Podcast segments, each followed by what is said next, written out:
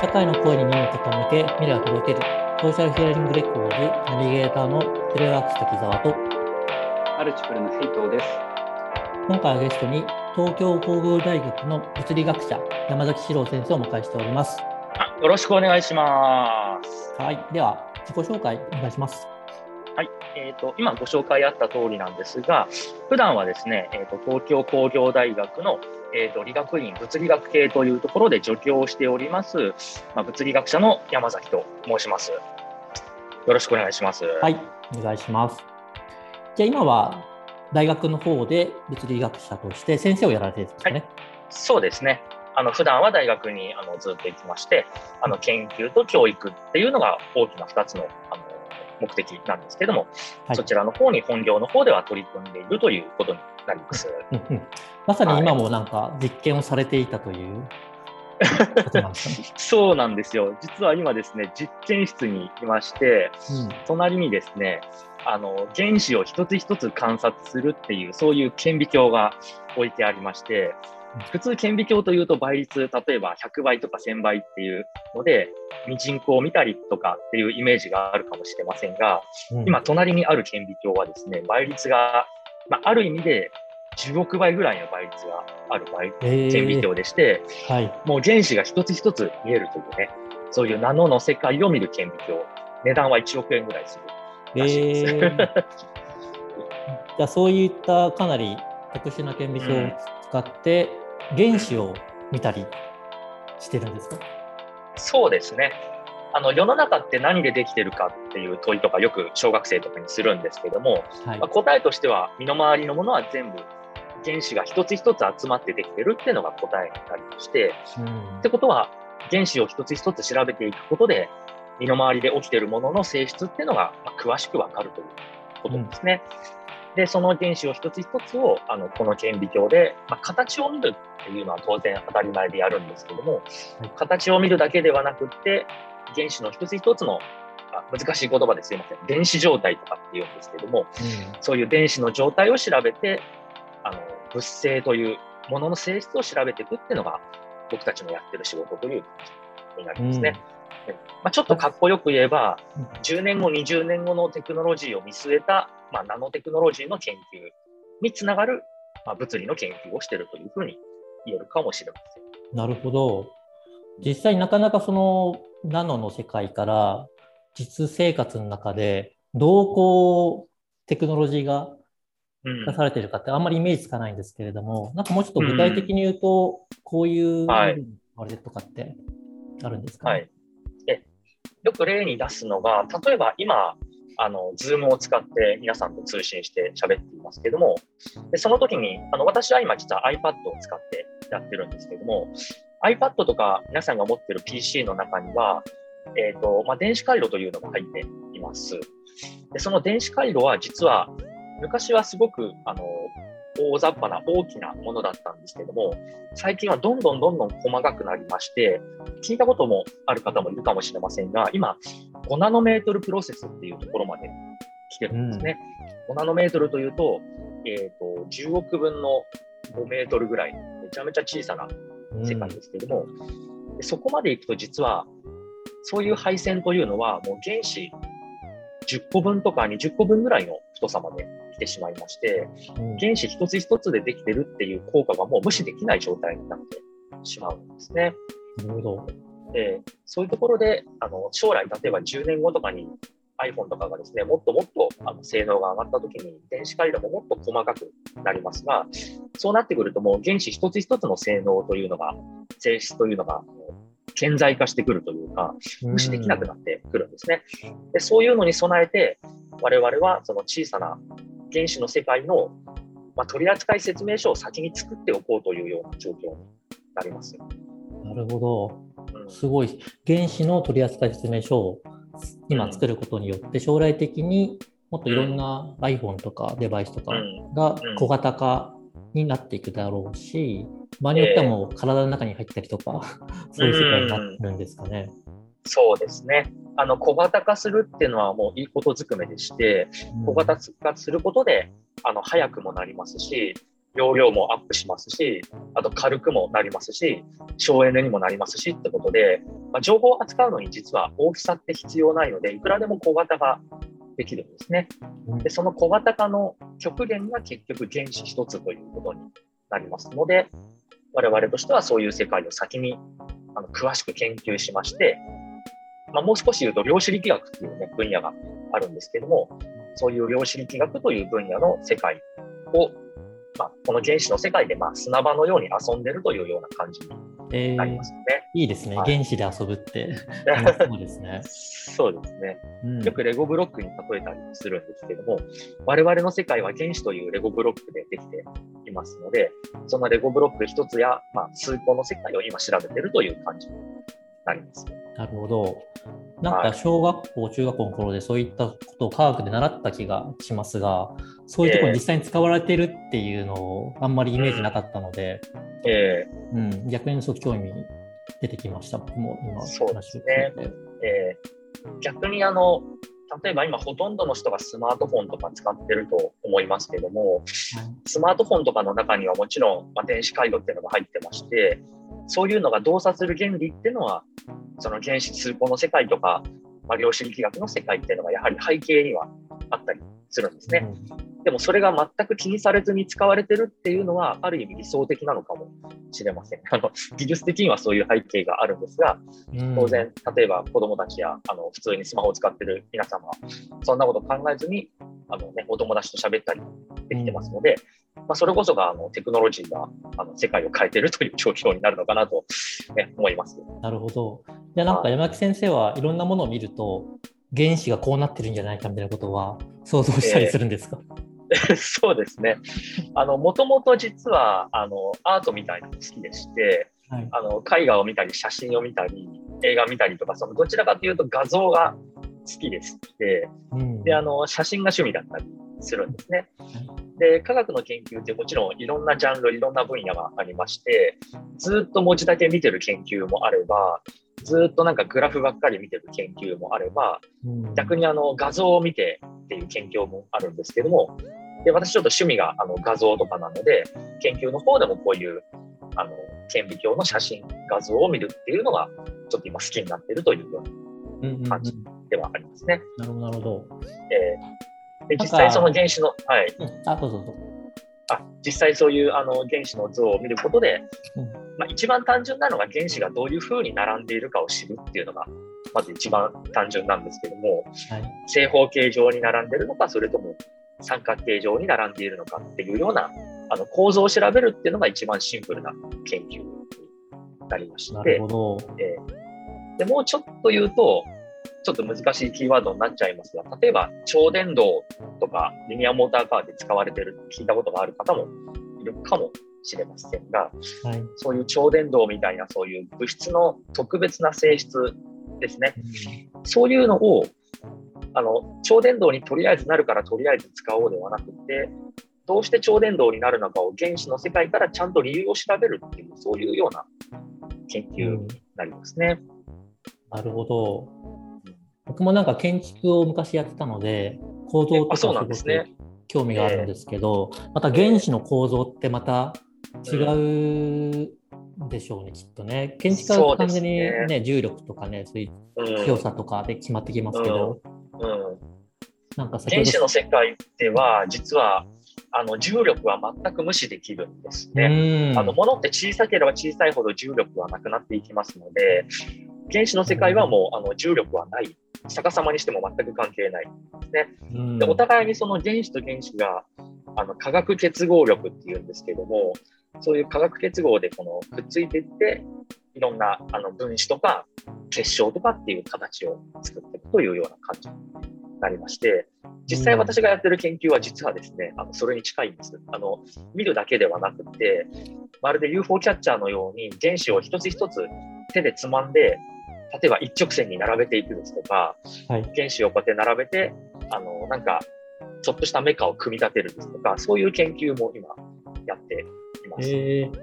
なので小さな世界の建築と言えるかもしれません、ね。うんうんうん。原子の UFO キャッチャーいいですね。そうですね。作りたいですね。原子の UFO キャッチャー。そうですね。実際もう今 UFO キャッチャーのように一つ一つ動かすっていうのはもうあの当たり前まではいかないですけども結構簡単にできるようになっていまして、私もあのいくつか動かしてあの原子4つから原子4つだけでできてるあのスイッチという原子スイッチというのを作ったことがあるんですけども、はい、原子4つだけであのカチャカチャっと動きましてそのカチャカチャって動くのであの0と1を表現するっていうね小さなメモリーみたいのを作るっていうそういう研究をあの数年前にしていたこともありました。うん。なんか今聞いただけですごくワクワクしてきたんですけど、全くあの、えー、僕文系だったので、えー、全く今まで興味なかったのが今の数分の話で、めちゃめちゃ面白そうだなと思いました。えー、なんかその物理とか原子の世界って、なんかまだまだわからない世界なのか、これ今いろいろ研究しながら解きあ解きほぐしている、理解している段階なのか、もう分かってるけれども、扱いづらいから、なかなかあの加工だとか、いろいろチャレンジすることができないだとか、今、どういう状況なんですか、最先端の物理学。そうですね、多分今おっしゃられた両方があるなと思ってまして、えーと、まずは化学現象として、まあ、物理現象として何が起きてるかわからないっていうのがまず根本にありましてでその化学現象を調べるには原子をこういうふうに並べれば分かるよみたいな感じで、まあ、並べたとしましょう。はい、で例えば原子を一直線に鎖のように並べました。そしたらそれを並べることである物理現象、まあ、電子の閉じ込めっていうんですけどもそういう物理現象が解明されました。それが解明されると今度はそこにさらに磁石の性質を入れてみよう。たらどうなるんだろうってことで、じゃあ今度磁石が入ってる原子のチェーンを作ってみました。やって、じゃそれを作ってみたら、今度は磁石の性質、混同効果とかいろいろ名前があるんですが、磁石の性質を含んだ物理が新しいのが発見されましたってことで、なんか作れるようになったら新しい発見がある。で新しい発見があったら次作ってみようというのも決まる。で、それを作ったらまた新しい物理が発見されるってことで、あのまあ、工学と科学といったらあれですけども、作ったら発見がある。で、発見があったらこんなの作ってみようってことで、本当に両輪で進んでるなというのが、うんうんうん、あのありますね。なるほど。はい、なんかまさにこうプロトタイプ、プロタイピングして、そこから検証して分かったもので次を検証するみたいな、そのサイクルがすごくなんかワクワクしますね。そうですね。もう皆さんすごく周りの方が優秀なので、たった1年であっという間にサイクルがどんどん進んでしまいましても、置いてきぼりになっちゃわないか、すごい心配しながら研究していますけども。そういう世界なんですね。えー、あの山崎先生が今、物理学やられている経緯だとか、なんかきっかけとかってあったんですか、うん、えやはり、あの、まあ、本当に小学校の頃からだったんですけども、まあ、いろんな授業があるじゃないですか。国語ですとか、算数とか理科社会、音楽、体育とか、図工とかいろいろありますが、やっぱりその中で、あの、理科が一番好きだったというのが一つありまして、で特に、小学校3年生ぐらいの時に、あの、コスモススペシャルっていうそういう科学の番組がテレビ番組がやってたんですね。はい、でその科学番組を見ましてでカール・セイガンという人が出ているんですけどもその方があの科学者でありながら科学を分かりやすく魅力的に伝えるっていうその両方をすごいやってるあのテレビとかもねよく出てる方でして、まあ、当時はそういう方にちょっと憧れてあの科学者解説もできちゃう両方の人になりたいなっていうのがまずありました。でその人が NASA の、えーとまあ、天文学者ですので、まあ、当時から科学の中でも特にあの宇宙にやっぱり興味があの湧いていったんですね。で当時は本当にまだ小学生だったので何も分からずになんか宇宙とか研究できたらいいなとはあのざっくりは思っていたんですけどもやっぱり宇宙の研究するってそれなりにあのトップレベルの方じゃないとやっぱなかなかできないところがありましていろいろ現実を考えてあの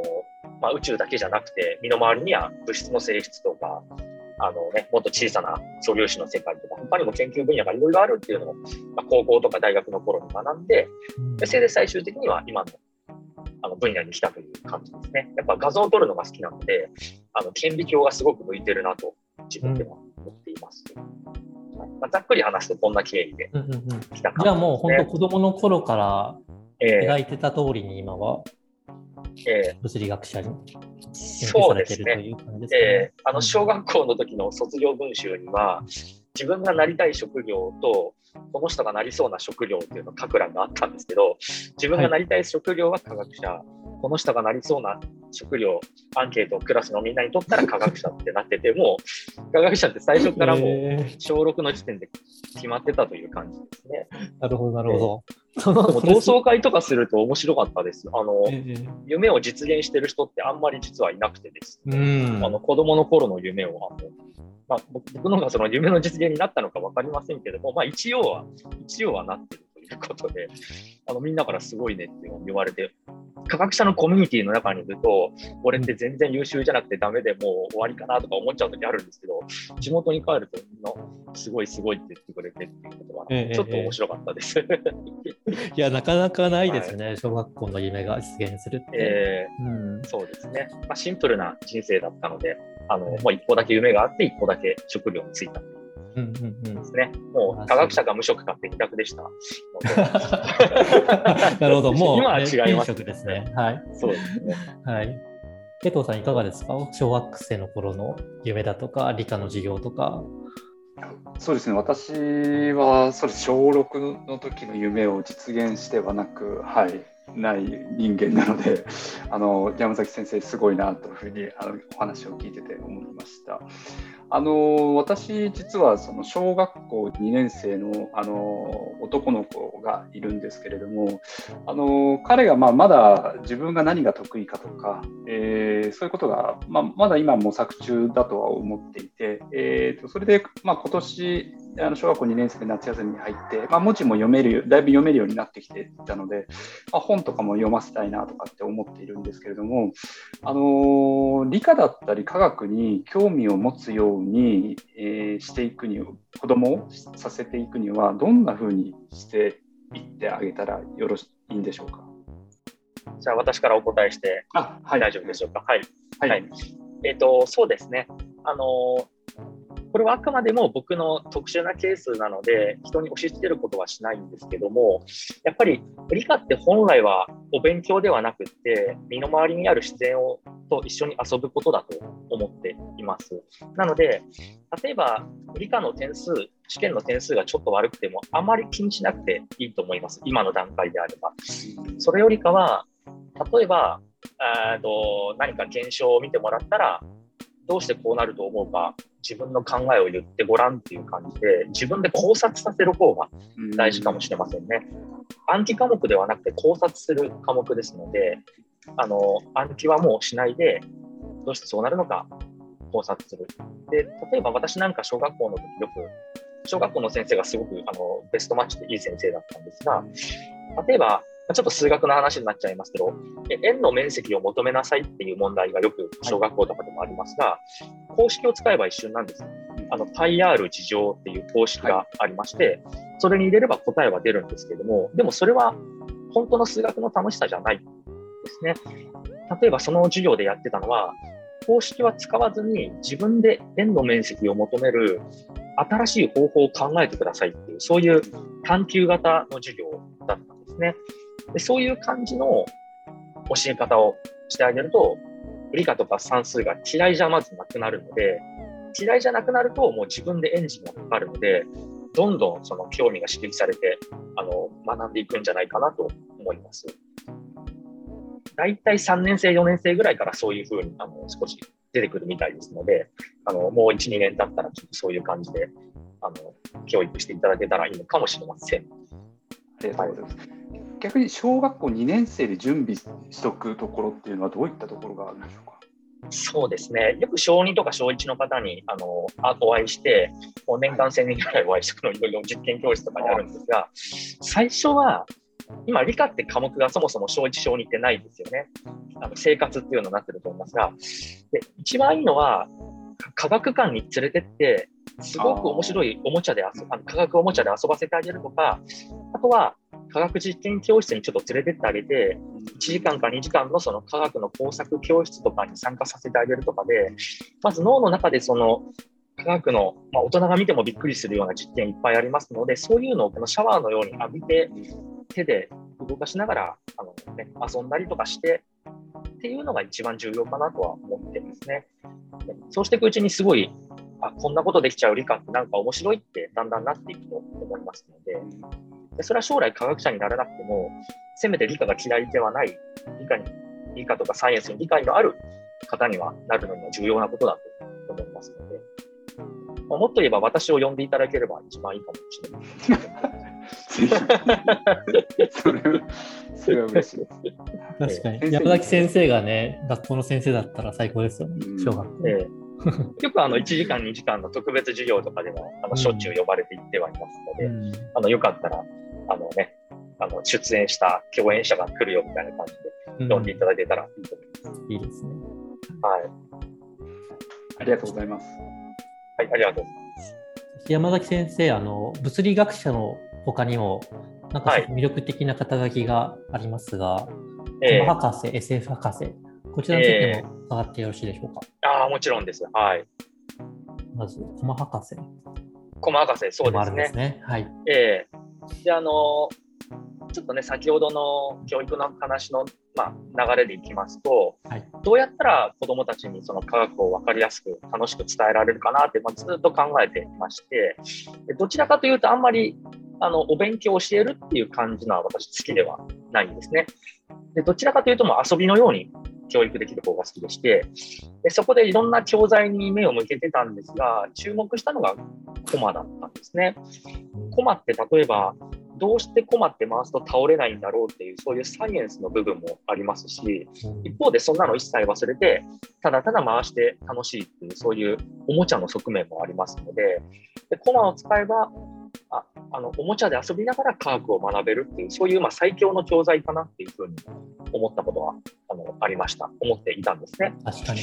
はい。えー、でそこでちょっときっかけがありまして、えー、えーとまあ、話すと長くなるので一部だけしますがあの全日本製造業駒大戦というですねそういう大人の方々があの挑んでる駒の試合がありまして、あの中小企業とかものづくり企業の方々が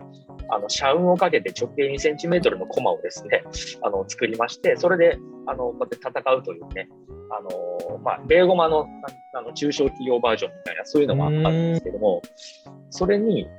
試合に解説者として一度呼ばれたこともありました。あの、はい、どっちの駒が強いかを物理的に説明してくださいという感じですね。まあ、完成モーメントがなんとかとか、回転の遠心力がなんとかみたいな、そんな感じだったんですが、はい、まあ、その試合で、まあ、せっかく枠がちょっと今、1枠、2枠空いてるので、まあ、山崎先生もよかったら解説者兼選手としてもちょっと出てみませんかというふうに言われたんですね。なるほどでもちろん私、力があんまなくて、小学校の時の握力は9ぐらいしかなくてですね、めちゃめちゃ力がないんですけど、まあ、一応出場してみたんですよね。そして自分で駒を回して、解説席に戻ってきて自分で解説するみたいな、そういうのを繰り返してたんですが、えーで、でも第1回戦、第2回戦で負けると思って冗談半分で参加してたら、ベスト8ぐらいまで残ってしまいまして、だんだんですね、これ優勝の2文字が見えてきて、あの もう解説する言葉もですね、だんだん言葉少ないになってきまして、でまあ、その大会でまあ空気を読まないで優勝してしまったんですよ、解説者が優勝。がね、しかも決勝戦ではこう 決勝戦で高校生を倒してるみたいな。感じだったんですけども、大人げない、えー、大人げない戦いをしてしまいまして、まあでも優勝はまあせっかくいただいたので、うん、優勝すると34個のね、あの総取り駒といって、あのち出場チームの駒全部もらえて、えー、1つ10万円ぐらいするっていう話なんで、下手すると340万円ぐらい、車1台ぐらいらしいんですけども、でこれを手にしたので、あこれはじゃあもう科学と遊びを結びつける駒を使って結びつけようということで、優勝はね、まあ、いただき物ですので、そこから5年間かけて、駒の実験教室をもう1万人弱に届けたりですとか、あと駒の本を書いたりとか、駒の夏休み特別展示展をやったりですとか、あの駒のグッズをね、販売したりとかってことで、まあ、駒博士ということでいろんな活動をやってるっていうのがざっくりとした流れになりますね。はい。それでこう駒博士になられたわけですね。そうですね。細かい線もうちょっと聞きたくなっちゃったんですけど、うんえー、直径2センチなんですか？うん、そうなんです。直径が、そうですね。あの金属製で作りますので、はい。直径例えば3センチ、4センチだともう人間の手で回せなくなってしまいまして、だいたい直径2センチぐらいだとちょうど回せるぐらいっていうのがまず一つの理由でして、はい。回し方ってどうやって回すんですか？紐なんですか？回し方はです指で、ねあのはい。指で回すんですよ。ね。なるほど。ええ。大体ストローぐらいの直径、6ミリぐらいの直径の軸を持って、はい。そ。れで本体が大体2センチぐらい、直径2センチぐらいですね。それで、あの、まあ、ペットボトルのキャップぐらいって言ったらいいでしょうか、直径が。うんうんうん。で、持つところがストローぐらいという感じでして、それで、あの、キュッと回す感じでして、で、高さが結構ありまして、1センチ以上あるぐらいの感じうん。でして、で、重さが大体、あの、まあ、最近だともう 80g ぐらいでして、うん。材質もですね、初めの頃は普通の鉄ですとか、はい。真鍮とか、あの、アルミニウムとか、身近な材料だったんですけども、だんだんだんだんその皆さん、あの、大人げない方向に行ってしまいまして、今、タングステンカーバイドとかいうですね、あの、工具、ペンチとか使ってる材料でもコマを作ってくる、そう空気を読まない材質を使ってくるっていうのがもう優勝するように。あ、それはじゃあ、サイズの規定があって、えー素材は自由っていうことなんですか、あ完全に自由ですね。もうプラスチックでも OK ですし、はい。3D プリンターで出力してくる人もたまにいますし、あの竹で作る人、金属で作る人、本当にカーボンファイバーみたいので作る人もいますし、で規定は基本的には直径2センチっていうのだけです。まあ、最近はちょっと高さも6センチ以内っていう新しいのも、まあ、いろんな事情で加わったんですけども、なるほど。それでも、はいは初急遽参戦で優勝できたというのはやっぱり物理学の知見があったからなんですか、一応対外的にはそうは言っています。あの科学の力で勝ったとは言ってるんですが、ただ実はですね、はい。一緒に組んでたチームが、うんあの私実は自分ではコマ作れないんです。あの旋盤というのが必要でして、うんうんうんあの金属の棒をですね、ぐるぐる削あの削る装置が必要なんですね。で、私それまあもちろん使ったことはあるんですけども、プロのようには使えませんので、それはあの当時大阪にいたので、東大阪のあの工場の人とコラボレーションしたんですね。で、それで一緒に二人三脚で作っていきまして、作るのプロの方とあのどうしたら強くなるのかっていうのを一応分かってるつもりの私でコラボして、あのまあ、テレビとかでもよく学者と職人が手を組んだみたいな感じで出させていただいてたんですけども、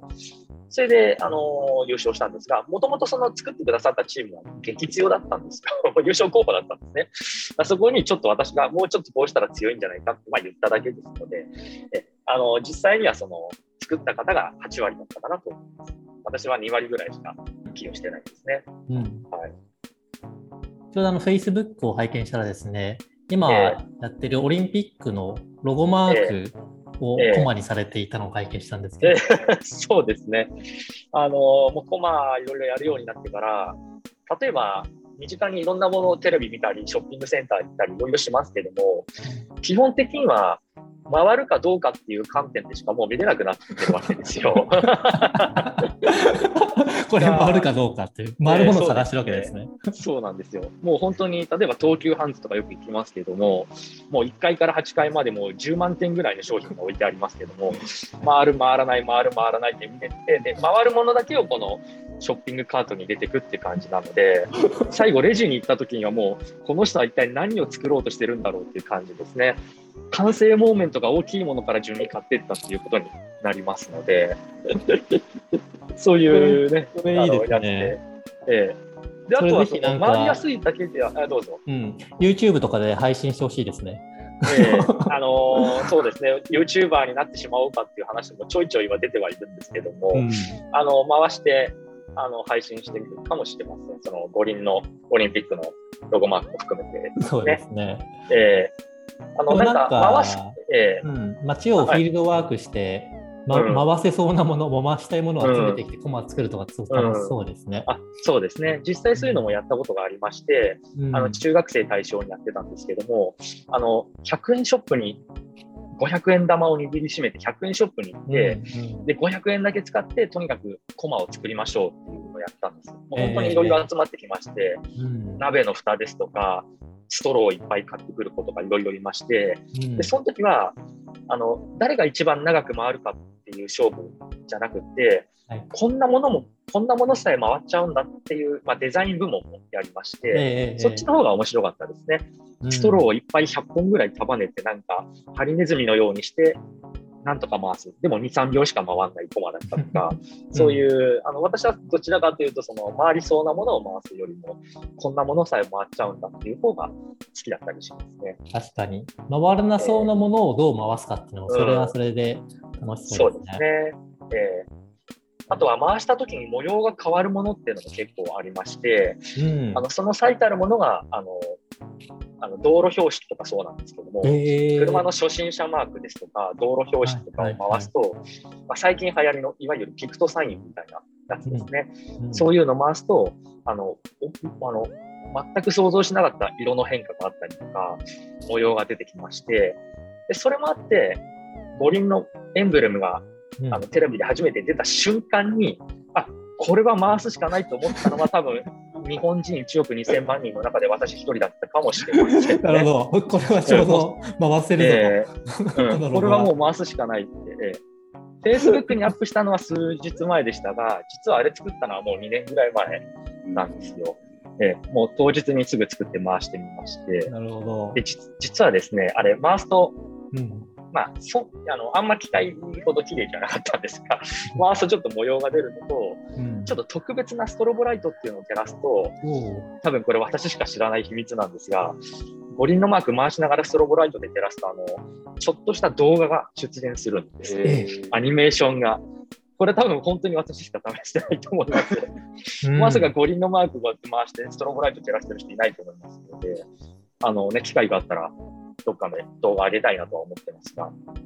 面白い。なんか、ロゴマークもね、回すとこう見えるみたいな、そういう観点デザインできたら。うん、あそうですね。えー、回すの前提でデザイン、ね、回す前提のロゴマーク、えー、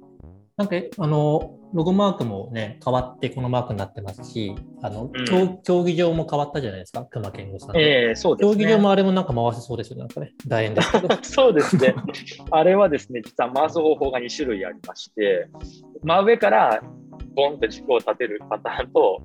あと長いこの楕円ですので、はい、長いこの横からあの団子のように串を刺すっていうそっち種類の回し方がありますので。なるほど、なるほど。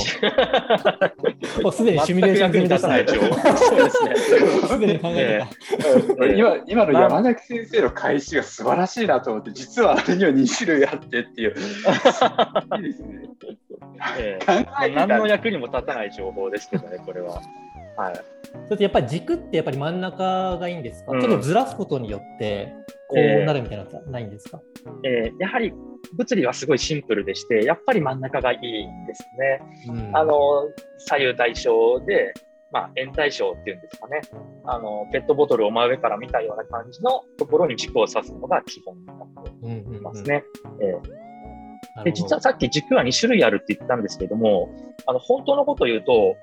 基本的には全てのものが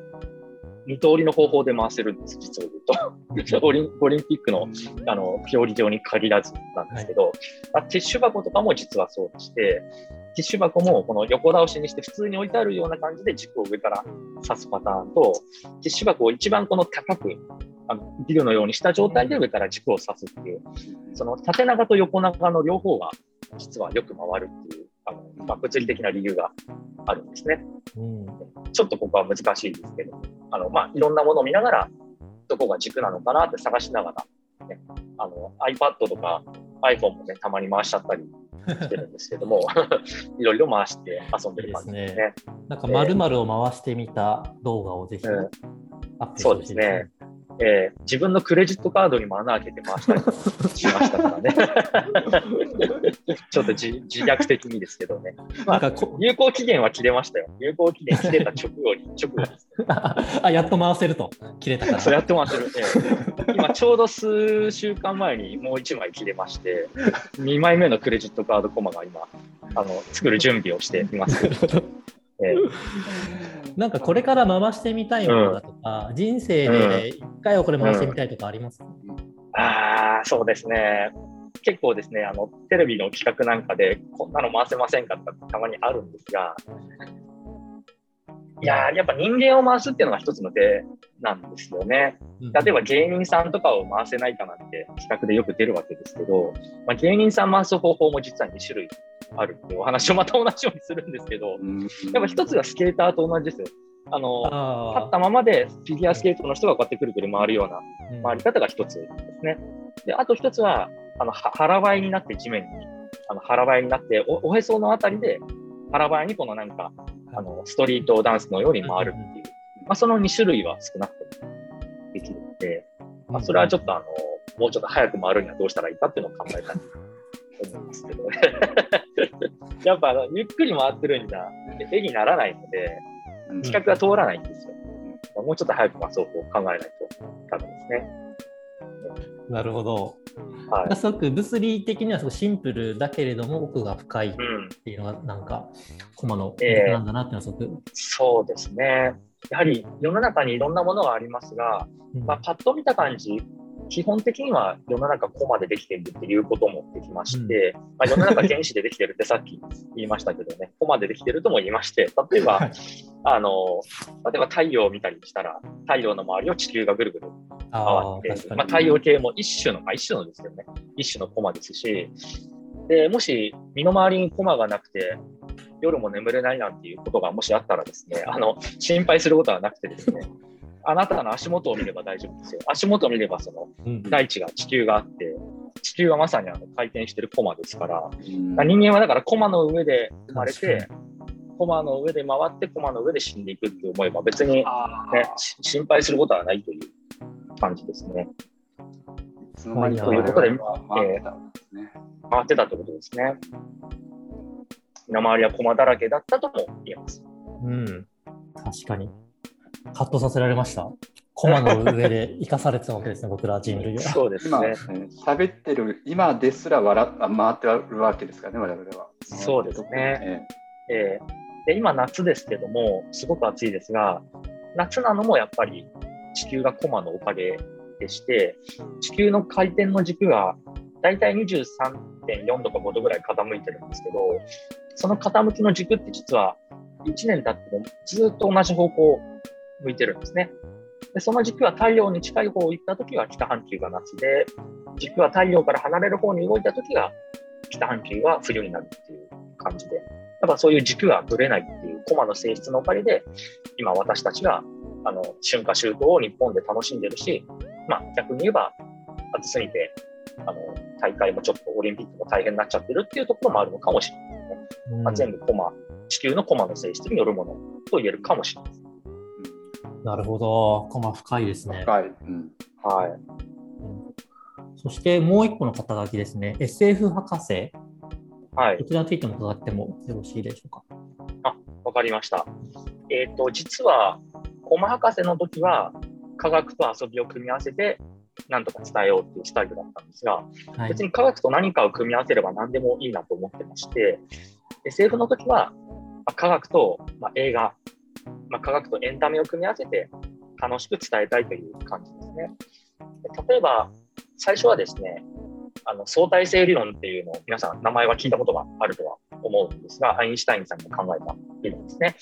相対性理論を人に伝える講演会をやるときに、ただただ、あのね、相対性とか光の速さとかそういう難しいことを言ってもちょっと伝わりにくいので、楽しく伝えたいっていう時にどうしたらいいかっていうのをあの話し合ってた時がありました。で、その時に SF 映画の中にはよく、まあ、ブラックホールとか、ワームホールとか、高次元の世界とか、なんかそういうアイデアがいっぱい溢れてるので、そういう映画を題材にして、映画を喋りながら科学を伝えたら、あちょっとつまらないかもしれない科学が楽しい映画にすり寄って科学も楽しく伝えられる、まあ、もっと言うと映画がもっと楽しめるようになるっていうふうに思いまして、でそれで始めたのがあのクリストファー・ノーラン監督の、えーと「インターステラー」という映画を解説する回だったんですね。っていうのが最初のスタートになりまして、はい、みたいになりますね。その後またいろんな映画で解説されたりされてるんです、ね、そうですね。でそのインターステラーの回で大体、うんえー、とまずですね、えーと、インターステラーがすごく好きになってしまいまして、うん、公開された当時、まず映画館で7回ぐらい見て ったんですね。はい。で、もう一回見たいなと思った時に、もう日本での公開が終わっちゃってまして、で、ネットで調べたら、どうやら、あの、世界最大の IMAX シアターという映画館が、えーとシドニーにあるっていう、オーストラリアのシドニーにあるってことを突き止めまして、そこであれば、あと3日間だけやってるってことが分かったんですよ。それが終わったらもう本当に終わっちゃいます。はいで、そこで見て、一体どうしようかなって考えました。世界最大の IMAX シアターで、私が人生をかけてもいいぐらい大好きな映画を見る最後のチャンスがあと3日間しかないって思った時に、もう心が揺れてですね、もうすぐにあのビザが必要なので、す即ビザを取って、航空券、あの飛行機のチケットもその場で取りまして、ね、残り2日か1日ってところで飛行機のチケットゲットして、シドニーまでね、あの行って、日帰りで行ってきました。いや、もう12時ぐらいにまずシドニーに着きまして、で、空港からシドニーの市街地に出るのがもう3時ぐらいですね。で、せっかくなんで一応動物園も行きまして、あの、コアラとカンガルーを、もう抱く暇もないので写真に撮るだけで30分しか出ないので、抱く暇もなくさーっと行きまして、それで、あの、映画館に戻ってきまして、で、いきなり海外で初めての映画館で、ちょっと失敗しちゃったりしたら、おしゃれ、20万かかってるので、シャレにならないので、あの、インターステラーの前に、サメの生態っていうなんかドキュメンタリー番組があったので、はい。それ1時間だったんですよ。で、はい。まずその1時間でリハーサルしました、その映画館のとか、席のポジショニングの方法とか、リハーサルして、サメの生態ドキュメンタリー1時間世界最大の IMAX シアターで見て、で、ついに本番のインターステラーがね、6時からスタートということで、で、6時から169分間見まして、でも本当に日本最大のスクリーンの4倍ぐらいでかいですので、うん見ながらちょっと笑っちゃうぐらい、あでかかったもうでかいわけですね、スクリーンがまず。もう世界最大です。へえ。もう何メートルかはちょっと忘れましたが、日本の最大級の映画館の4倍ぐらいの大きさです。なので皆さんが普段見てる映画館の多分面積で言うと9倍ぐらいってえいうイーメージですね。だからどのスクリーンを見たらいいか迷うぐらいのこの感じでして、で目の前がブラックホールとかワームホールに覆われたときはもうあ笑っちゃいましたけどね、もうそこになんかいるいる感じですよね、映像の中に。あそうです。うん。首を振りながら見ないと全体が見えないという感じでしたけど、それで150、じゃあ169分終わって、夜の9時になって、あの、空港に直行ですからね、それで。空港に行っても日本に戻るっていう感じでしたね。20万円かけて日帰りでインターステラーを見たっていうことでしたが。すごい話ですね。えなるほど僕もインターステラー見ましたけど、すいません、ええあんまり覚えてないです。最後のシーンぐらいで。あれはちょっと、うん、2回、3回見ないと分かりにくいかもしれませんね。ね。ちょっと難解なところは。あそうですね。うん。うんまあ、それこそ同じような感想を持った方が世の中にはいっぱいいまして、インターステラー、なんとなく感動してよかったけど、うんあのシーン、このシーン、一体何だったのって思った人が世の中に1000万人ぐらい日本にいたわけですね。でそういうところに、じゃあ、相対性理論を一応使って解説しますよっていう回を、うんその後100回ぐらいやりました。うん1回4時間の回なんですけれども、もう100回ぐらい、時にはお客さん5人の時もありましたし、多い時はもう200人ぐらい来た時もありましたけれども、いろんなところでやって、やっぱりみんなその、インターステラー禁断症状みたいなのになんかかかっちゃってまして、インターステラーすごい好きなんだけど、誰に聞いても詳しく教えてくれないし、話し合う友達もいないんですみたいな人が、ようやくこの講演会の場所に来て初めてそういうお話ができて嬉しかったですっていう、なんか、インターステラーセラピストみたいな感じにちょっとなってしまいまして、特に女性で多いです、そういう方が。ずっと話したかったんですみたいな感じ。まあ、100そうですね。で、それで100回ぐらいやって、まあ、次の、ね、それが関係してるかはちょっと私はわからないんですが、はいあの、クリス・ファン・ノーラン監督の自治会作ですね。テネットというので、あの字幕ですけれども、字幕の科学監修をするっていうところで、まあ、私的には一つちょっと大きなうん一歩があったという感じですね。なるほど、なるほど。はい。そうですね。最近だと、エヴァンゲリオンとかも解説されていましたよね。はいそうですね。あの、テネットからまず始まったんですけども、うんまあ、テネットの解説してから、あの、これどんな SF 映画でもいけるなと思いまして、こうなったら、まあ、じゃあ人気のある SF 映画を全部解説していけばいいんだなと思って、まあ、最近日本では一番人気があるので、まあ、エヴァンゲリオンということで、まあ、ちょっと人気に乗せるという感じですけども、うんうん、あのネットの方で記事をあの5個ぐらい上げさせていただいたりとか、あの SF の講演会でちょっと呼ばれて話するとかいう話もあるんですけども、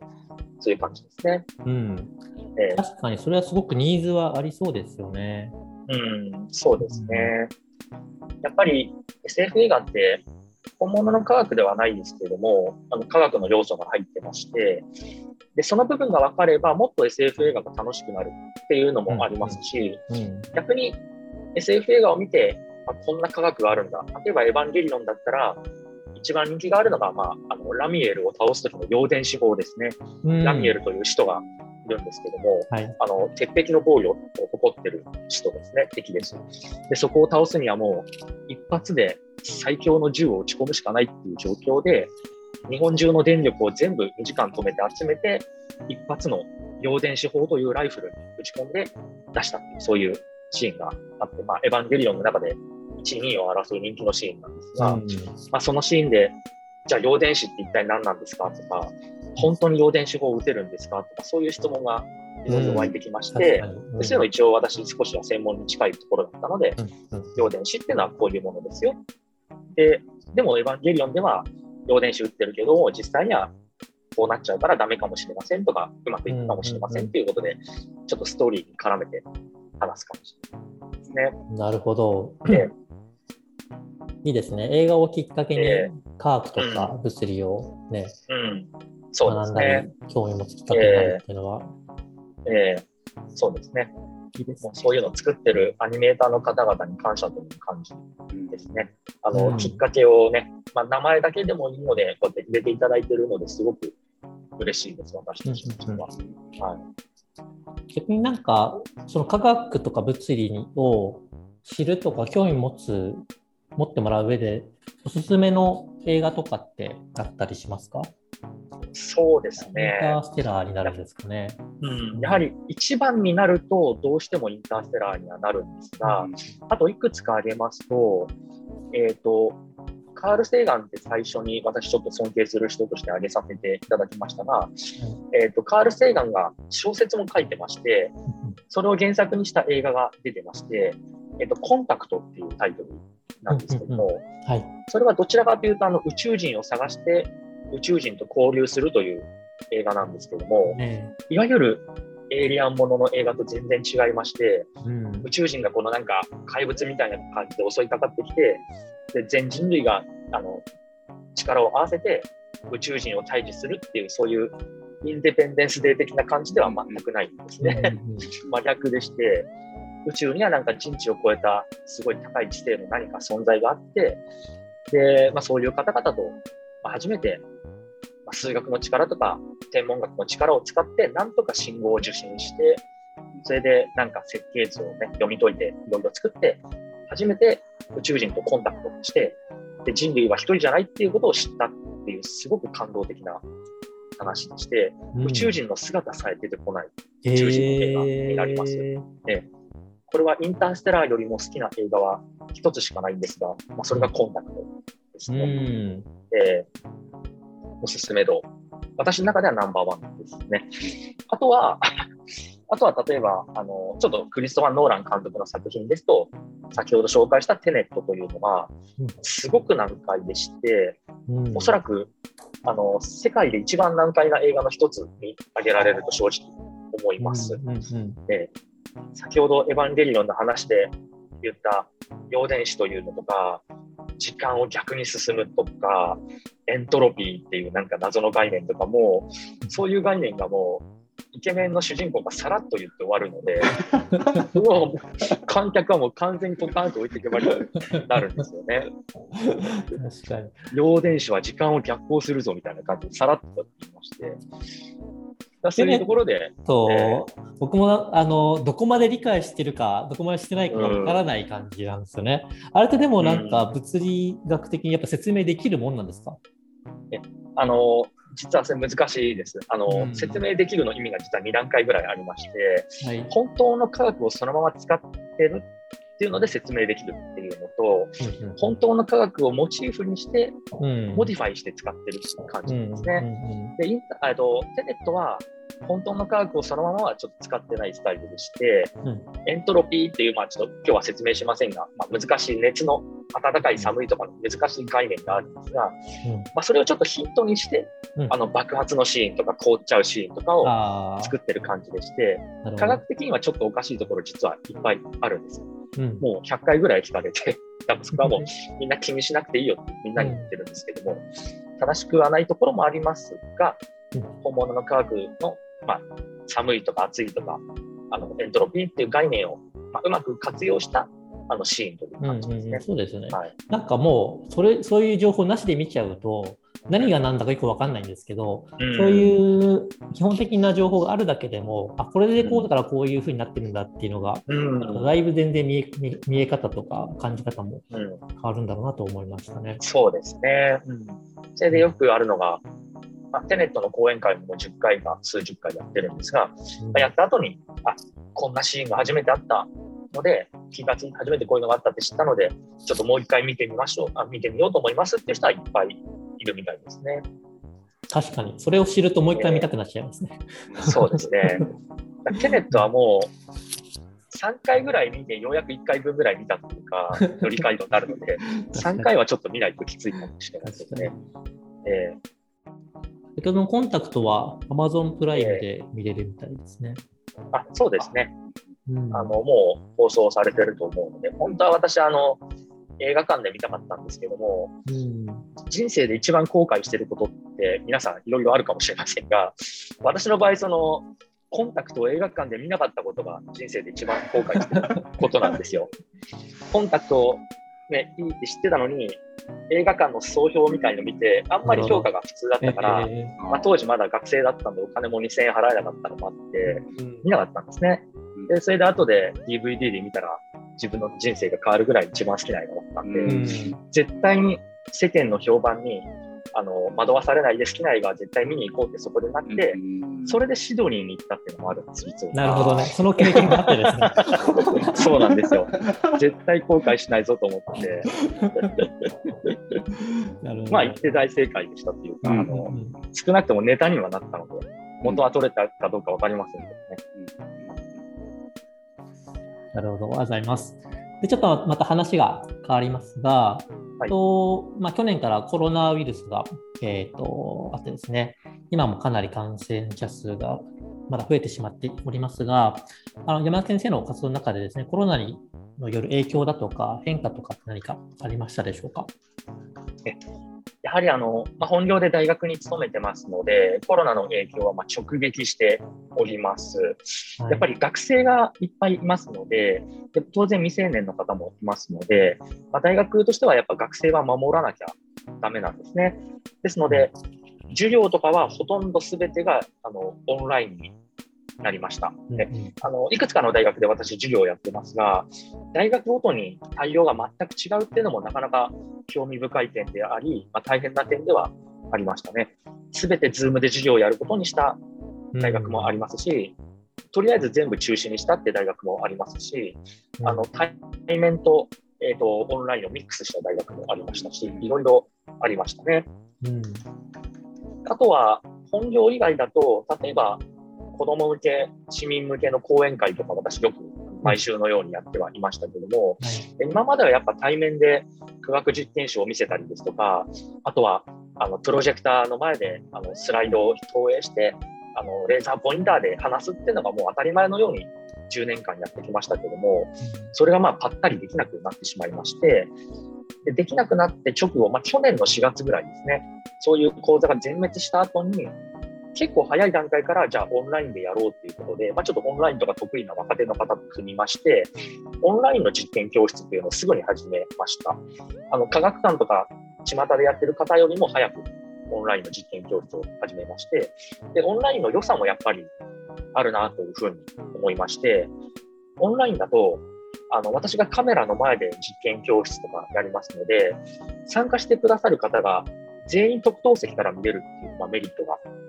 あるんですね。うんうん、普通だと実験教室は1一番後ろの席、一番前の席でちょっと差がどうしてもついちゃうんですけども、うんみんなが平等にフラットに参加できるっていうのが一つ、あのまあ、隠れた良かった点だったのと、あとやはり一番良かったのは、オンラインの方が距離が近いって、ある意味思いましたね。うん普段は対面だとどうしても質問しにくい子とか、質問しできない大人の方とかいっぱいいますけども、オンラインだとチャットという機能がありまして、はい。チャットの方に質問を流してください、どうぞとか言うと、もう本当に1時間で100個ぐらいの質問がブワーってきたりしますので、誰でもこうやってあの質問したり、あのいろいろ質疑応答できるようになったという意味では、実はオンラインの方があのある意味フェイス2フェイスになったっていう要素もね、うん。あるのかなとは思ってまして、で両方良さ、両方悪さがあるなと思いますので、うんね、で今ちょうど私、あの本業の方であの学会という年に1回1000人ぐらい集まるあのまあ会合みたいなのがあるんですけど、それの、まあ、実行委員みたいな、委員長みたいなのやってるんですけどでそこでもやっぱオンラインでやるか、対面でやるかっていうの議論がいろいろあったんですけども、まあ、今回はもうオンラインでやって、その代わりオンラインならではの良さを生かしてやりましょうっていう、まあ、そういう感じになってますね。うん。はい。確かに。なんか科学実験教室って、そんなにまだ身近じゃないっていうか、そんなにすぐ参加できるものでもなかったりすると思うので、オンラインになることによってね、よりこう近近くで見れるとか、機会が増えるっていうのはすごくいいことだなと思いますね。もう本当に北海道から参加してくださったりですとか、あと海外からも参加してくださったりとか、どうしても東京でやると、その東京の近くでうん。お客さんが集まる傾向があるんですけども、うんはい。もう日本全国どころか世界中からとまでは言いませんが、まあ、2、30人参加者がいたら1人ぐらいね、あの海外から参加してくださる方もいるんですが、まあ、そういうインターナショナルになったっていうのも一つ良かった点かなとは思いますね。確かに。、そうですよね。はい海外の人たちとかと一緒にやれるってなかなかなかったですもんね。んそうですね。確かにちなみに先生、あの最近はそのオンライン講座だったりっていうのはされてらっしゃるんですか？これからすることなどありましたら何か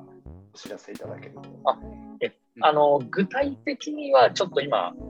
一個決まってるというわけではないんですけども、あのこの1年間では大体あの月に2回ぐらいのペースではやってはいました。えあのオンラインの実験教室と、あとインターステラーの解説と、あとテネットの解説ですね。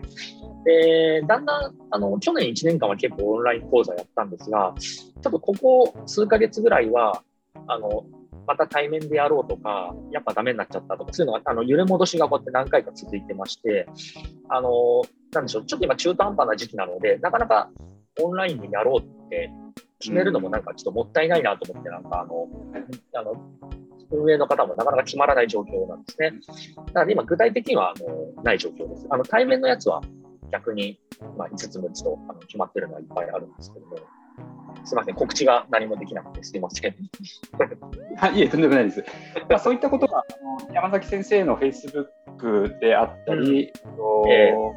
あのオフィシャルサイトというか、えーとまあ、情報は SNS とかをチェックしてれば見れる。そうですね。はいあの、Facebook 友達、ぜひ皆さん、あの、このね、番組見ましたと言って、メッセージ付きで友達リクエストいただけたら、あの、OK しますので、あのぜひね、あの、私の友達になってくださいというか、なっていただけたら嬉しいです。お名前で検索すればたどり着けますかね。そうですね。Facebook で出てきますので、はい。じゃあぜひ皆さん友達申請をしましょう。お願いします。ではですね、とゲストからいただいたお題に対して滝沢とヘイトアイデアを出す壁打ちのコーナーに行きたいと思います。はいえーはい。先生何かお題、テーマいただけますか？えーいやー、そうですね。やっぱり、まあ、コマ博士とか SF 博士ね、いろいろやってきましたけども、まあ、もっと売れるには、何をしたらいいんですかっていう、まあ、ド直球の質問ですよ。なるほど、なるほど。うん、も もっとテレビに呼ばれたりとか、もっとラジオに呼ばれたりとか、ね、売れるには、まあね、もちろん私はあの本業じゃないのであれなんですけども、まあ、その範囲でどんな工夫をしたらいいですか？っていうのが一つなるほど。見たいですね。うんかなり、フブランディングっていう。はいうん、テレビとかは出られてますよね。まあ、ちょくちょくですね、年間に、まあ、5回はちょっとないですけどケーブルテレビとか入れたら5回、6回ぐらいですね。うんうんうん、ちょっと最近はあのポンポンと3つぐらい続いてはいるんですけども。うん、えー、テレビなんか出ると、やっぱ反響とかってありますか、えーえっとですね、意外とないんですよ。あの、うん、やはりいろいろ出て思ったのは、反響がやっぱ一番多いのは、本を一冊出すとか、うん、新聞に載るとか、そういう方が反響がありまして。紙メディアなんですね。えー、あそうですね。やっぱ紙メディアの方が、まあ、原点というか、まあ、根っこの方に多分あると思ってまして、で新聞にこの前ちょっとあの結構大きなスペースで出たんですけども、それ出た直後にあの2、3箇所からテレビ出演の依頼がありましたので、多分テレビの方はどっちかっていうとそういうのを見て調査してまして、でテレビに出たからといってそこから次のテレビにつながることって意外と少ないですね。テレビはどちらかというとそのなんか消費の最後のところにあるようなイメージがありまして、まあ、ラジオも同じというイメージが今のところもありますね。はいあとだ、誰に対して売れたいというかですね。なるほど。そういうことってありますか？ああ、そういうの考えてなかったからダメだったんだなって今思いますけども、うん、ここで、まあ、子供たちに売れたいって言っちゃうと、それはちょっとあの、なんでしょう、あの気持ちではそうなんですが、うん、それじゃちょっとね、あの、ビジネスとしてはちょっとあれですので、はい、そしたらどうしたらいいんでしょうね。まあ、すごく雑な言い方すると、一番その日本全国の一番ブロードな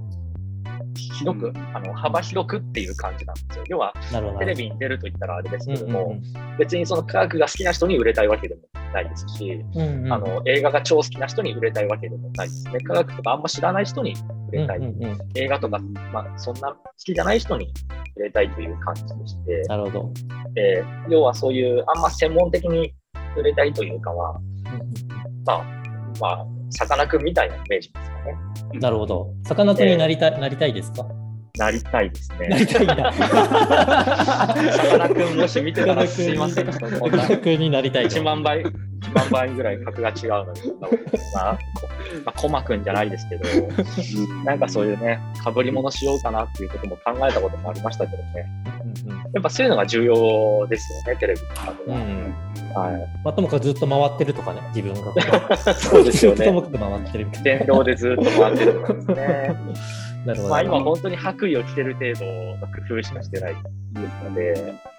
白衣も、あの、本当に大学の生協で買った2、3000円のね、あの、ね、初めて買う白衣みたいなのを着てますので、本当にテレビとかよく出る方とかも、10万円ぐらいのスーツみたいな白衣とか着たりするんですけども、よくね、あの、私のボロい白衣で出ると、アイロンかけた方がいいんじゃないかとか、いろんなとこから 声が出てくるんですけどね、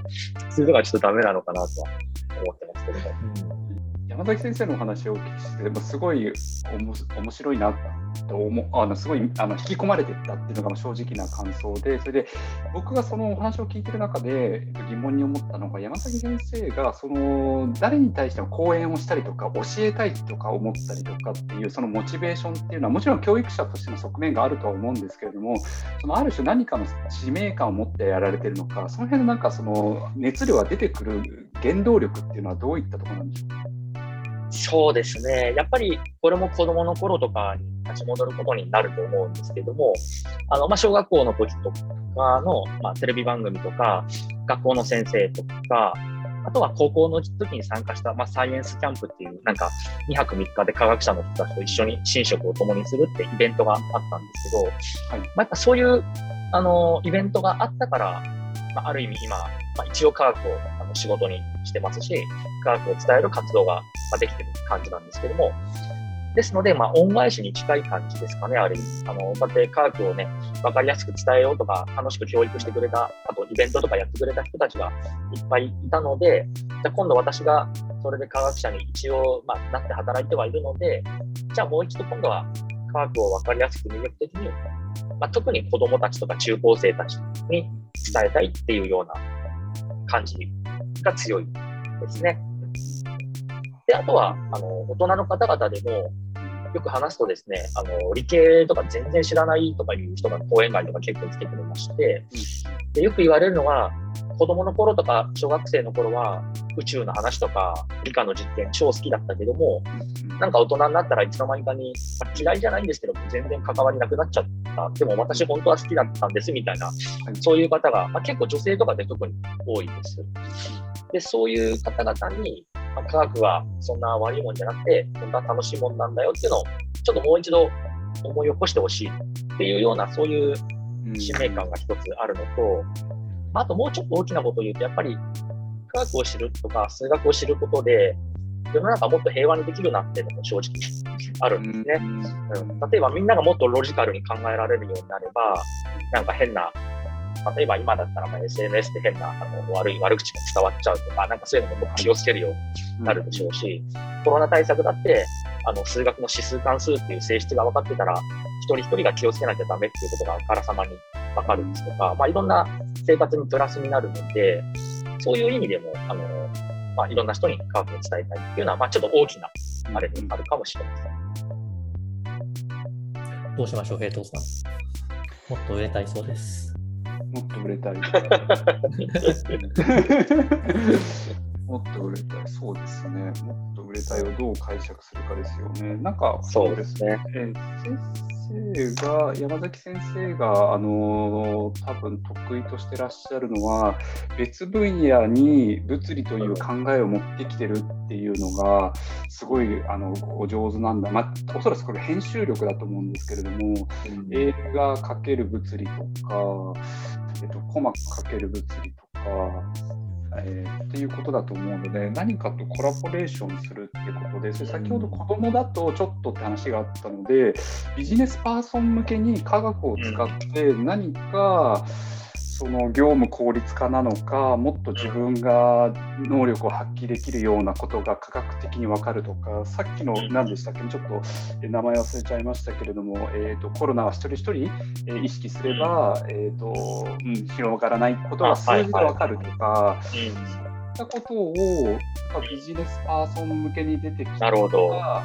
YouTuber うん か分かんないですけど。なるほど。かですかね。うんなんか科学コンサルティングみたいな、はい、あのコンサルティングってありますけど、はい。あの本当のコンサルティングはちょっと私わからないですけども、あくまでも物理学者観点のコンサルティングみたいなのをやるっていうのは一つ、あの面白いかなって思ったことがありまして、やっぱり例えば駒大戦で中小企業の方々といろいろこうやって組んだりしていろいろやってますと、あのあれ、ここってこうした方がいいのかもなって思うところって実はいろいろあったりするんですね、ものづくりとかのところで。もちろんそれは私が間違ってて、彼らの経験が正しいことも多々ありますが、まあ、でも、時としてはあのそういう物理的な観点が正しい時もあるんですね。でそういうのをこうやっていろいろお伝えしたら、これ、ビジネスになっちゃうのかもしれないななんて思った時も実はあります。うん、そうですね。まあ、企業さん。相手にはい、物理的なコンサルティングをするっていうのを、はい。うん、講座をやるとかですね。はい、そうですね。それそれでその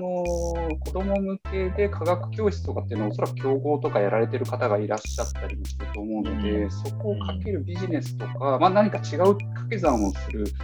あとは、まあ、先ほど、えーとまあ、ビジネス的な話もってこともあったと思うので、まあ、企業相手にってことが、まあ、今は、はい、なんとなく思ったところです。うん、そうですね。うん、滝沢さん、どうでしょう？そうですね。今日話聞いて全般的に思ったのが、なんか物理と科学と難しいのを、コマだとか映画だとかエンターテインメントの文脈で魅力的に伝えるっていうのはすごく、あのうまいし、僕も今日いろいろ聞いてすごく興味持ったところなんですね。エンターテインメントの方にぐっと振るっていうのは、なんか山崎先生らしいなとちょっと思いました。で、YouTuber は、まあ、いい、いい手軽だとは思うんですけれども、YouTuber 今最近多いし、なかなかあのそんなに、ね、大変は大変なので、そうですね。うん、まあ、コマ博士がまるまる回してみたシリーズみたいなことは、まあ、それはそれでやってもいいと思うんですけれども、なかなかそこからこうバズるっていうのも、結構難しいなっていうのも思いましたと。で、なんとなくですが、例えば、あの、絵本を作るだとか、小説を書いてみるだとか、あと山崎先生僕やってほしいのは、映画作ってほしいですね。人生で。うん。山崎先生が。それ実はあの、うん、え SF 博士路線の最終ゴールがそれなんですよ。うん、でやっぱり科学監修はちょっとしました。で、テネット以外もちょっと映画で関わったり、アニメでちょっと関わったりとか、ちょっと言えないんですけど、あるんですけども、うん、やっぱでも、ほとんど完成しかけてるやつをちょっと監修するだけだと、もう手遅れだったり、手遅れって言うと失礼ですけど、うん、あのあんまり深いとこからね、できないんですよ。それで、ついこの間、あの、えっ、ー、と、企画、その、えっ、ー、と、文章を書くあのプロット書く、映画のプロット書く人とちょっと若手と話し合って、うん、新しい映画こんなのいいねっていう話はしたことあったんですが、まあそれもちょっと実現はまだ中途半端なんですね。なんでもう一番の夢はハリウッド映画を科学監修するっていうようなそういう感じのことですね。うん、しかも深いところから原作みたいな感じで。そうです、ね、それは最大の夢ではあります、ね。えー、なんかそこに向けて本当に子供向け、幼児向けに絵本を作るだとか、もうちょっと物語の小説にするだとか、なんかそういうのをやっていくっていう路線は、最後、えー、映画にたどり着くっていう。うん、そうですね。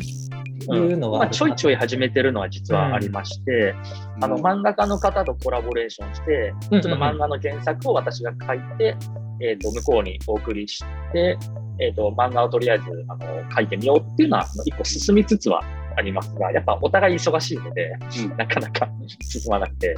で、私もその原作となる小説を書いたりもしたんですけど、うん、はい、あの、えー、1億倍の顕微鏡で見る漫画とか。ああ、なるほど。そうですね。なかなか面白いですね。実はあの、これはですね、あの、40年前に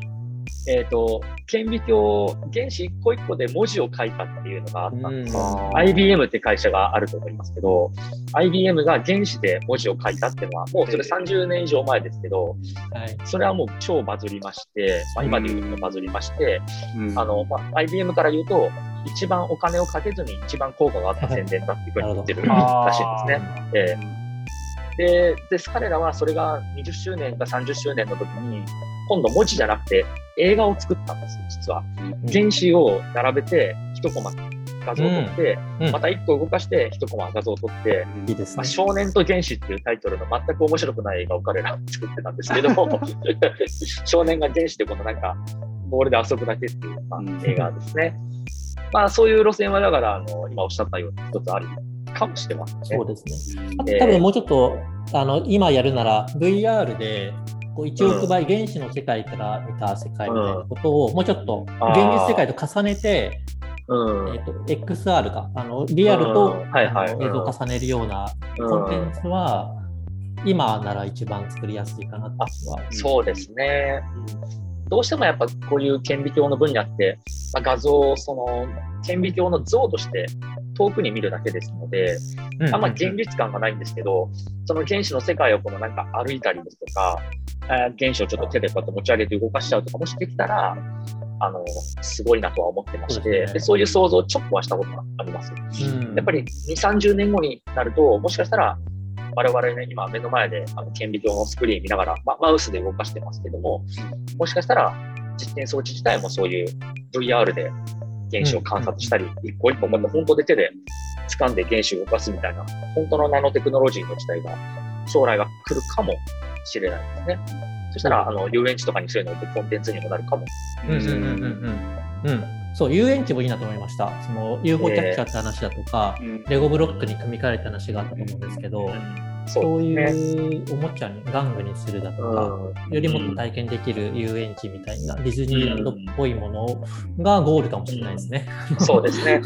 多分、コマ路線のゴールは、今、コマグッズを作るっていうのはもういくつかやってるんですけども、最終的には、これ何人か似たアイデアを持ってる人いますが、科学のコンテンツで遊園地みたいなやつを作るとか、あと、まあ、もうちょっと言うとチームラボみたいなやつですかね。科学路線のチームラボみたいな感じで、で私もチームラボとか視察で行って、あ、これならちょっと勝てるかもとか、ひっそり思いながら冗談ですけども、あの部分的にはね、あの科学の要素もうちょっと入れればいいのとか思うのもあるんですが、なんかそういうインタラクティブな科学が学べちゃう場所ができたらいいなとは思ったことはありますね。うん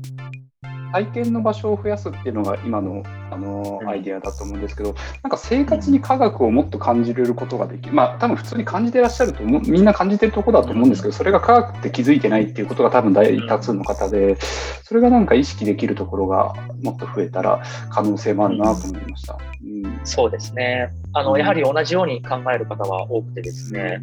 うん、あの科学実験教室やっても、来る方々はもう科学に目覚めてる子どもたちばっかりなんです、実は。でそういうのもあって、私よくやるのが、えーと、科学実験教室を科学館でやるのではなくて、ショッピングセンターとか、駅前とかに突然ゲリラ的にそういうところで科学実験教室やると、道端通って科学とか知りもしなかった、あんま興味がなかったっていう親子が通って、あ、こんなに面白かったのっていう感じで言ってくれる人が多いんですね。そういう意味で、あの、科学をこのなんか科学館の中とか学校の中に閉じ込めておくのではなくて、むしろ人の多いところにも持ってっちゃうっていうのは一つのアイデアですね。でそれの究極バージョンが今おっしゃった、あの、部屋に、部屋とかも生活のスペースに、あなたのお部屋に科学をという感じなんですけども、似たようなアイデアで、やはり同じようなことを考えてる人がいまして、毎日使うものというと、例えばトイレがありますけども、トイレットペーパーに科学に関する宇宙のなんか情報をやったっていう、アストロノミカルトイレットペーパーみたいなのはもう25年前ぐらい出てますけども、ええ。ー、それはもう随分昔ですけども、やはりそういうのが一つありかなと思いますね。あと、海外で私生活してたことが3年ぐらいあるんですが、海外の方がもうちょっと科学が身近にあります。で、もうちょっと言うと危険も身近にあります。例えば、電子レンジ1つとっても、はい、日本は1個押したら自動的にコロッケができるボタンとか、1個押したら自動的に天ぷらがカラッと上がるボタンとかってもう全部全自動なんですね。でそれはもちろん作ってる科学あとテクノロジーがすごいからできるんですけど、逆に使う人は全く中で何が起きてるか分かんなくなっちゃいまして、はいはい、もうちょっと海外だと、例えば、電子レンジのワット数が何ワットで、はい、オープンのワット数が何ワットでみたいな感じで、もうちょっとマニュアルっぽい感じ、洗濯機でもそうでしたけども、そうやってもうちょっとマニュアルを生活に、マニュアル操作、マニュアル運転を取り入れると、一個一個の、ね、家電で科学とかがちょっと学べるかなとは思いますが、今は日本は作る人があまりにもそれが得意なので、使い手は全く中で何が起きてるか分かんないという状況がちょっと起きてるかもしれないですね。はい、それで言うと、その最近のブームとして、なんかまあ、キャンプとか、そういう流れがあったりする中だと、うん、まあ、ソロキャンプの人とか、まあ、あれって外で科学実験してるようなものじゃないですか、火起こしとか、皆さん、こうなんか椅子とか使いながらやっているので。子どもたちがああいうものを楽しむから外で体験させようって親たちが連れて行ったりするので、うん、おそらく親たちは求めてるはずで、うん、そこの接点がなかなかうまく作れてないような気が今の話聞いて思いましたね。そうですね、うん、それがテクノロジー。あどうぞ。もうキャンプ一つとっても、あの、火起こしだったら、もちろんこうやって摩擦のカーブで火を起こすとか、ええあと実はピストンをギュッと押すだけで火がつくんですけども、はい、そういうあの圧縮空気で発火するとか、えー、そういう実験とね、組み合わせて、はい、あのまあ、キャンプ場で科学実験室をやるなんていうのも、はい、キャンプの科学みたいな感じでいいかもしれないですね。はい、今のお話聞いてると、その科学の一つの実験っていうのは、家でやっちゃいけないよとか、やりにくいところを外でやるっていうことの可能性という意味で言うと、子どもたちのそののりしろとか、大人たちの発想っていうのを広げる機会になるんだなるんじゃないかなというふうに思いました。うん、うん、そうですね。やはりあの、科学実験証とかやってると、やっぱりあの子供だけじゃなくて、大人の保護者の方々も科学に普段接してないのかなっていうような感じをちょっと受ける時がありまして、子供と一緒に大人の方も、あこんなことがあるんだってことで、なんか脳みその可動域が広がるような体験をして帰ってくださる方が多いですので、うん、それはあのおっしゃる通りあるのかもしれませんね。えーただ確かに、私はやる側なんでしょっちゅうやってますけども、じゃあ巷で、道端で科学実験とかやってるの見たことあるかといったら、まあ、ほとんどないですので、やっぱり身近に触れるものでは確かにないのかなという気がしますね、今のところは。はい。もうちょっと大道芸人みたいな感じで、まあ、あれが、あの、法律的にどうかあの許されるか分かりませんけど、駅前とかで科学実験証とかね、シャボン玉飛ばすとかやってたら、なとは思いますけどね。はいはい。うん。科学キャンプでもいいですね。いいなと思いました。キャンプに行きながら、ね、なんか科学って実験室でやるものっていうイメージがあったんですけど、自然の大自然の中でむしろ大地球自然こそが科学だと思うので、物理とか、それを学ぶってなんか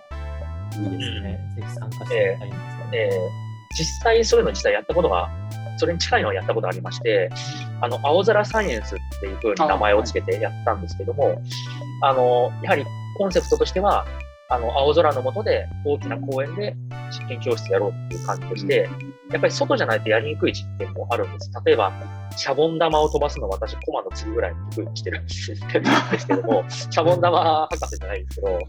よくシャボン玉をの1000個ぐらいバーって飛ばす実験場をやってますが、それはやっぱあの室内じゃできないんですね。公園でやりまして、あとはペットボトルロケットとか300メートルぐらい飛びますので、それもやっぱ公園でやったりとか、あとブーメランを100メートルぐらい飛ばすとかね、あとちょっと熱気球みたいの作るとか、そういうちょっと外じゃなきゃできないあの科学実験賞とかを、まあ、みんなと一緒に青空サイエンスというタイトルで、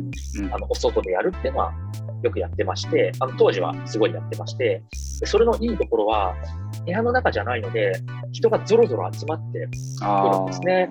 ねそうすると初めから興味がある人じゃなくて、なんだろうあれって興味持った人が集まってきまして、1回は本当シャボン玉飛ばしてて200人ぐらい周りにだって、ね、あの集まってきたこともあるんですけども、まあ、そういう青空サイエンスってやり方も、まあ、青空キャンプ、キャンプサイエンスとね、あの似てるかもしれませんが、あるかもしれないですね。うん、いいですね。では、まあ、いつかですね、キャンプサイエンスも参加したいですし、遊園地ができて映画ができるというのは映画楽しみですね。はい。えー、もう最高の夢ですね。映画作る、遊園地作る。ね。いいですね。はい。はい、では、最後の質問、今の、あのところかぶるかもしれませんが、と10年後ですね、どんな社会実現したいですかっていうのを伺ってよろしいでしょうか？なるほど。難しい、苦手なタイプの質問ですね。そうですね。あの、まあ、いろんな人がね、いろんな活動してて、すごい夢を持って活動してる人、社会的な課題を解決したいっていうことで、ね、あの、滝沢さんのように活動してる人とか、いろんなタイプの人がいますが、私はちょっとそこまで、あの、交渉にはなれないなと思ってまして、もうちょっと、あの、シンプルで遊びのような感じなんですね。ですので、まあ、一言で言えば、まあ、科学が楽しいと思える社会に10年後になってたらいいなってのが、まあ、一つのシンプルな答えになりますので、今やっぱり理科離れって言われてもう2、30年経ってますけども、やっぱどうしても日本は科学技術立国ではあるのになぜかサイエンスが人気がないし、あのやろうと思う人もね、あんまり多くなかった時期があります。まあまあ、とはいってもみんなすごい優秀でやってるんですけども、でそれはもうちょっとね、広がって、あの、まあ、科学が得意な人とそうじゃない人がちょっと二分化しちゃうのもあんま良くないなと思うので、あの、文系の方々とかに、科学ってこんなもうちょっと遊んでいい、面白いもんなんだよっていうのが伝わって、やれるあの社会になったらいいなっていうのと、あともうちょっと個人的に言えば、まあ、そういう活動がしやすい社会になってくれたら嬉しいなっていうのはありますね。まあ、どうしても古い体質があるので、なかなかこういう科学を伝える活動とかが、あの、まあ、大学とかではやりにくいっていうのもやっぱり言う人がいっぱいいます。本当はやりたかったけども、ちょっとあのやりにくいんですって相談を受けることも結構あるんですが、でもだんだん若手の人はこういうのやるのが当たり前になってきてますので、10年後ぐらいなったらそういう人がいっぱい生まれて、このでそれをまた子どもたちが教育を受けて、彼らがまた大人になったら、またそういう活動を子どもたちにするっていう、そういうローテーションがね、もう1周はしたんですけども、もう2週、3週ぐらいね、回って当たり前になればいいかなというのは一つ、10年後の、まあ、ちょっと具体的に言い過ぎましたが、あの、要望としてあります。いいですね、はい、そんな社会になったら本当に楽しい、ワクワクする社会になりそうですね。はい。社会の声に耳を傾け、未来を届ける、ソーシャルヒアリングレコーズ。今回のゲストは、東京工業大学の物理学者、山崎史郎先生でした。どうもありがとうございました。ありがとうございました。はい、ありがとうございました。